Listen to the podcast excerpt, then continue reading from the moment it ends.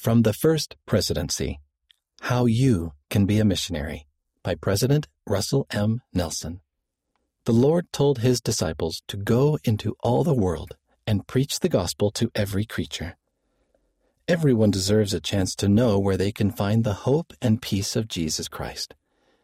We each have a sacred responsibility to share the peace of Jesus Christ with all who will listen.